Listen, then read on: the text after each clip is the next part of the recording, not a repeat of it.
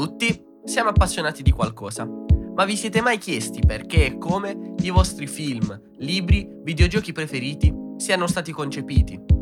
Siete nel posto giusto. Benvenuti o bentornati a Storia Arancio. Io mi chiamo Domenico e mi piacciono le storie.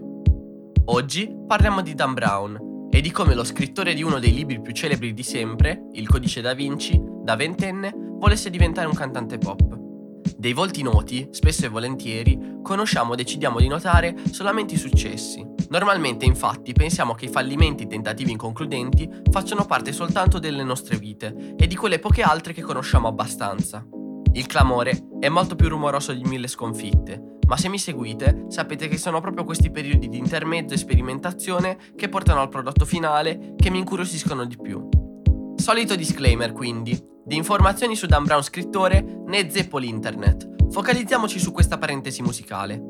Dopo essersi laureato nell'86, si è dilettato creando effetti con i sintetizzatori, alla produzione di una cassetta di musica per bambini chiamata Synth Animals, che vendette un centinaio di copie.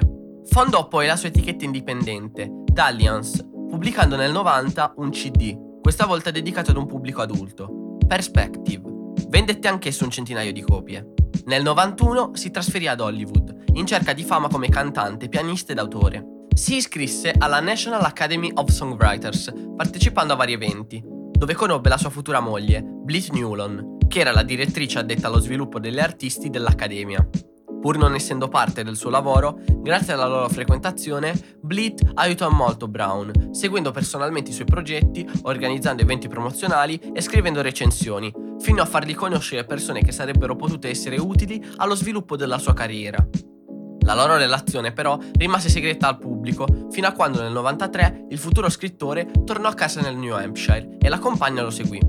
Nel 94 Brown rilasciò un nuovo album dal nome Angels and Demons il cui artwork era l'esatto ambigramma utilizzato poi nell'omonimo romanzo, in cui era presente anche una ballad religiosa chiamata All I Believe. Dopo questo lavoro, Brown accantona la carriera da musicista, dedicandosi all'insegnamento diventando professore, per poi riservare tutto il suo tempo alla scrittura.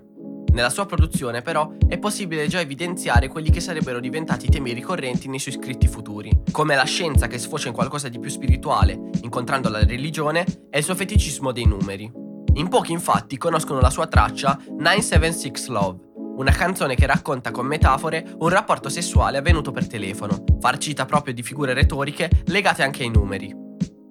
E questo è tutto. Spero di aver risposto alle vostre curiosità riguardanti la genesi di questo artista e magari di aver invogliato qualche dubbioso a spulciare la sua produzione. Questa era la puntata 2 di Storia Arancio. Vi aspetto alla prossima con una nuova storia.